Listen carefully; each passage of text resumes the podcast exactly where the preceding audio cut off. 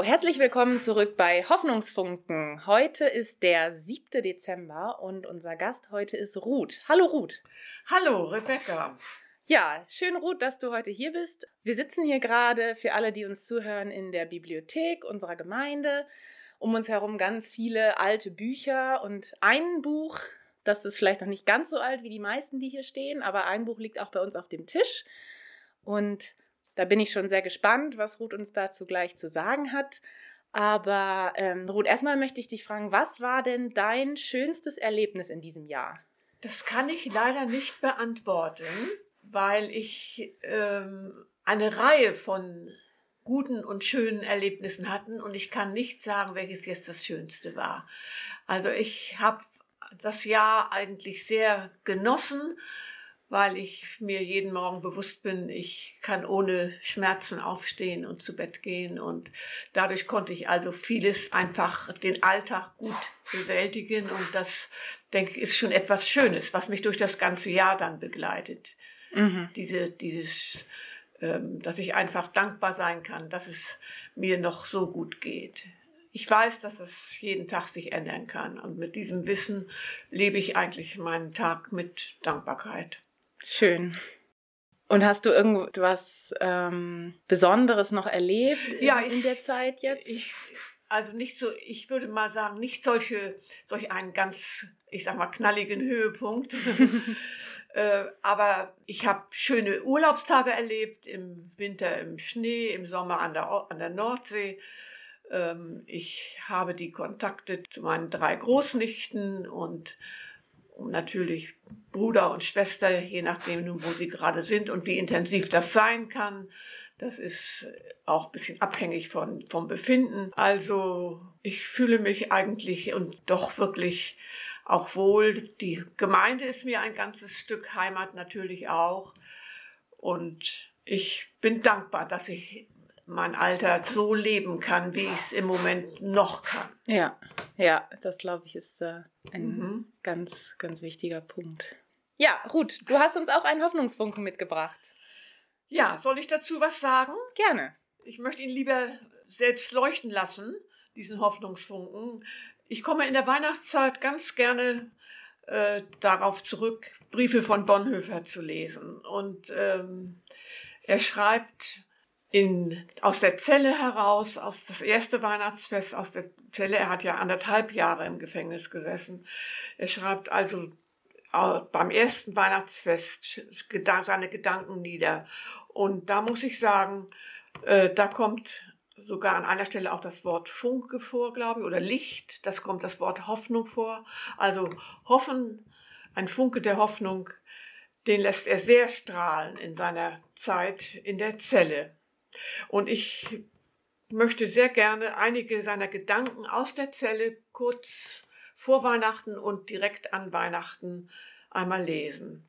Und das sind Funken der Hoffnung, die uns vielleicht, auch unsere Funken der Hoffnung, entzünden können.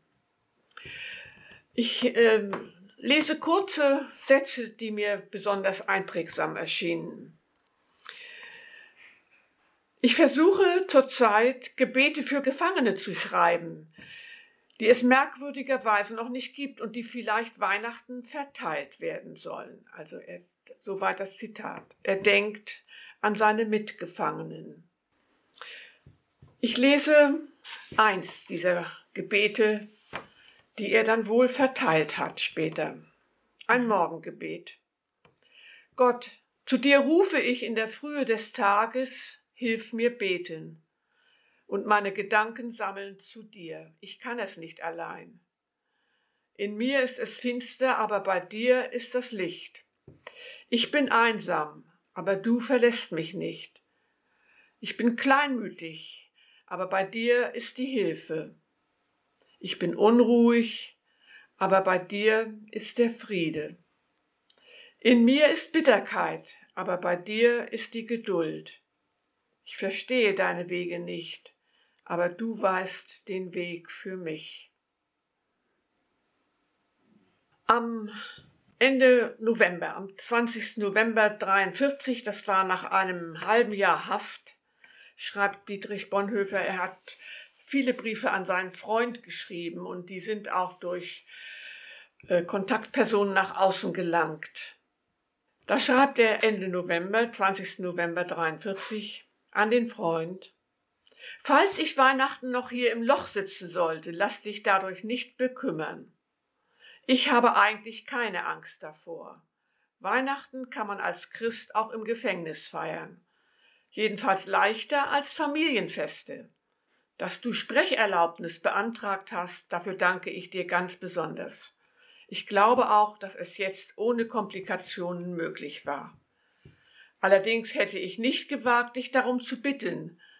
Aber da du es nun von dir aus getan hast, ist es ja noch viel schöner.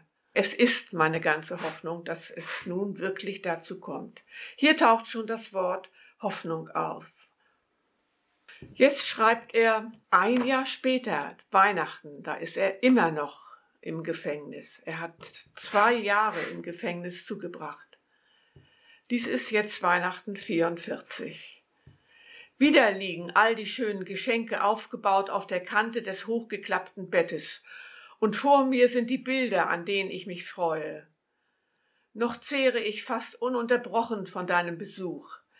Das war wohl der Freund. Es war wirklich eine Necessitas, eine Notwendigkeit. Es gibt einen geistigen Hunger nach einer Aussprache, der viel quälender ist als der leibliche. In wenigen Worten und Andeutungen sind ganze Fragenkomplexe berührt und geklärt. Ich danke dir sehr dafür, dass du gekommen bist, dass du das erwirkt und durchgesetzt hast. Ich denke, hier leuchten in allen Texten die Funken der Hoffnung. Was denkst du, hat er damit gemeint, dass du das. Dass du das erwirken durchgesetzt ja. hast, den Besuch, mich zu besuchen. Ach so, den Besuch nach dem Besuch okay. des Freundes. Okay. Gucke noch mal ein bisschen weiter. Ja, da kann man sich sehr drin vertiefen. Jetzt lese ich ein paar Gedanken aus dem Sommer 44, also sein zweiter Sommer in der Haft. Bitte, immer also an den Freund gerichtet. Bitte, mache dir nie Sorgen und Gedanken um mich. Aber vergiss die Fürbitte nicht, wie du es auch gewiss nicht tust. Gottes Hand und Führung ist mir so gewiss, dass ich hoffe, immer in dieser Gewissheit bewahrt zu werden. Du darfst nie daran zweifeln, dass ich dankbar und froh den Weg gehe, den ich geführt werde. Mein vergangenes Leben ist übervoll von Gottes Güte und über der Schuld steht die vergebende Liebe des Gekreuzigsten. Am dankbarsten bin ich für die Menschen, denen ich begegnet bin, und ich wünsche nur, dass sie sich nie über mich betrüben müssen, sondern dass auch sie immer nur dankbar der Güte und Vergebung Gottes gewiss sind.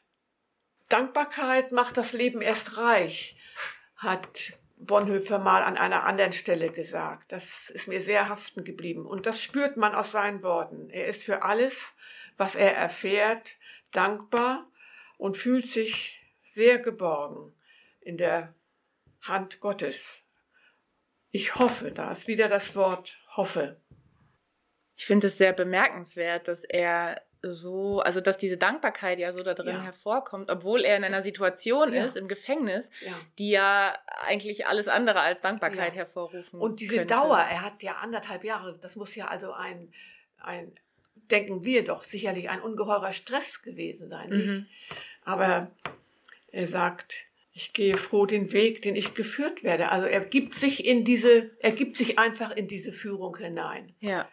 Und äh, er hat sicherlich auch, das merkt man ja auch an dem Gebet, glaube ich, ja, äh, er hat sicherlich dunkle Stunden und ähm, aber er verliert nicht die Fähigkeit, das Gute zu sehen und dankbar zu sein. Mhm. Manchen geht dann ja auch sozusagen dieses Gefühl der, des, dass, dass man auch in dieser Situation Gutes erlebt. Er hat, schreibt dann nach, an anderer Stelle, dass er mit den Mitgefangenen so guten Kontakt hat. Mhm. Also er sieht in der Situation das, das Gute. Es, ja. Ich möchte jetzt noch lesen ähm, den sehr bewegenden Brief an seine Mutter. Er kommt ja aus einer sehr großbürgerlichen, intakten Familie, hat viel mitbekommen an Bildung und seine Eltern müssen nun das erleben und auch noch den, den Tod des Schwiegersohns. Also die Eltern, diese alten Eltern haben wirklich sehr viel zu tragen. Und später ich, sein Tod ja auch noch. Ne? Ja, und dann, ja. dann nachher natürlich sein Tod. Ja, die haben das alles sozusagen miterlebt und überlebt. Ja. Ähm, er schreibt an seine Mutter einen Geburtstagsbrief. Liebe Mama, das ist, aha, guck mal, wenige Tage nach Weihnachten 44. Er ist im April 45 ähm, ja ermordet worden. Ich nenne das nicht hingerichtet, ich nenne das ermordet. Ähm, Weihnachten 44, das ist also einige Monate davor. Die Haft ist schon verschärft worden. Ich wundere mich, dass man überhaupt ihn so lange leben ließ. Warum nennst du das ermordet und nicht hingerichtet? Ja, weil ich denke, das war, das war, das, das war kein menschliches Gesetz, nachdem er abgerichtet wurde, verurteilt wurde, abgerichtet. Ja. Also das, das kann ich nicht als einen, einen fairen Prozess betrachten. Mhm. Also hingerichtet im Sinne von Gericht, ähm, also willkürlich. Es, äh, willkürlich, ja. Genau. Willkürlich, nicht? Ja. Liebe Mama, Eben habe ich zu meiner ganz großen Freude die Erlaubnis bekommen, dir zum Geburtstag zu schreiben. Ich muss es etwas in Eile tun, da der Brief gleich noch fort soll. Eigentlich habe ich nur einen einzigen Wunsch, nämlich dir in diesen für euch so trüben Tagen irgendeine Freude machen zu können. Liebe Mama, du musst wissen, dass ich jeden Tag unzählige Male an dich und Papa denke und dass ich Gott danke, dass ihr da seid für mich und für die ganze Familie. Ich weiß, dass du immer nur für uns gelebt hast und dass es für dich ein eigenes Leben nicht gegeben hat. Daher kommt es, dass ich alles, was ich erlebe, auch nur mit euch zusammen erleben kann. Ich danke dir für alle Liebe, die im vergangenen Jahr von dir zu mir in meine Zelle gekommen ist und mir jeden Tag hat leichter werden lassen. Ich glaube, dass diese schweren Jahre uns noch enger miteinander verbunden haben, als es je war. Ich wünsche dir und Papa und uns allen, dass das neue Jahr uns doch wenigstens hier und da einen Lichtblick bringt und dass wir uns doch noch einmal zusammen freuen können. Gott erhalte euch gesund. Es grüßt dich, liebe, liebe Mama, und denkt an dich an deinem Geburtstag von ganzem Herzen euer dankbarer Dietrich. Funken der Hoffnung. Und ich würde sagen, oder sage gerne, Funken der Hoffnung, die wir hier spüren aus diesen Zeilen, solche Funken der Hoffnung, die das Gute wahrnehmen, das Schlechte nicht verleugnen, die mögen auch uns auf unserem Weg begleiten in dieser Weihnachtszeit, auch hinein ins neue Jahr. Und sie mögen uns dankbar leben lassen. Amen. Vielen Dank für deine, für deine Hoffnungsfunken. Doch, ich denke da, das ist etwas, was, ähm, was einfach zu uns spricht. Er will ja nicht uns in irgendeiner Weise, das kommt ja nicht von oben, das ist einfach sein Erleben. Und ich denke, das kann uns schon auch zum Nachdenken bringen und uns auch lehren und dazu bringen, nachzudenken, was, was für gute und schöne Funken der Hoffnung wir eigentlich täglich erleben diese vielen kleinen Dinge, diese Gesten dort im Gefängnis, die hat er ja sehr wahrgenommen und, und das hat ihn ja auch sehr getragen. Er ist ja nicht, er hat das Schwere schon gesehen, aber er ist da nicht haften geblieben. Er hat dann das Gute, das kommt ja auch in diesem Brief zum Ausdruck, das hat mm. er mhm. alles sehr wahrgenommen. Mm. Nicht einmal hat ihn ja hier in dem Buch ist eine, ähm, ein, ist das ein Gedicht? Doch, so etwas ähnliches, aber es sind so freie Rhythmen, würde ich fast sagen. Das schreibt er nach dem, Ge nach dem Besuch seiner Verlobten. Er hatte ja eine sehr junge Verlobte. Mhm. Und die hat ihn einmal besuchen dürfen. Und nach ihrem Besuch schreibt er dieses Gedicht. Da fühlt, da spürt man seine, seine Aufgewühltheit, nicht? Da ist er also, kann er das auch nicht fassen. Und kann es, hat aber die Fähigkeit, das dann in Worte irgendwie doch zu fassen. Und das, ist, das hilft ihm natürlich auch. Mhm. Schenkt uns, schenkt uns eine Einsicht in dieses doch sehr spezielle Leben oder besondere Leben, das, ja. Und seine besonderen Gedanken, die er ja, hatte, ne? in, ja. der, in der Haft und über die ganze Zeit hinweg. Ja. Und ich meine, da sitzt jemand in Haft und weiß nicht, wie lange das dauert. Und das äh, hat man ihn da, warte mal, ja, ab April 43 bis April 45, er hat zwei Jahre in Haft gesessen. Nicht? Was das, da hat er, denke ich, alle, alle Tiefen wirklich auch durchlebt. Das leugnet er auch gar nicht.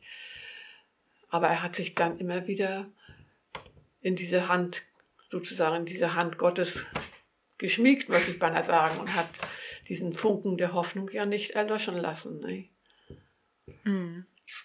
Bis zum Ende nicht. Gut, ich danke dir für deine Hoffnungsfunken und äh, damit verabschieden wir uns von unseren Zuhörerinnen und sagen Tschüss und bis morgen. Tschüss. Tschüss.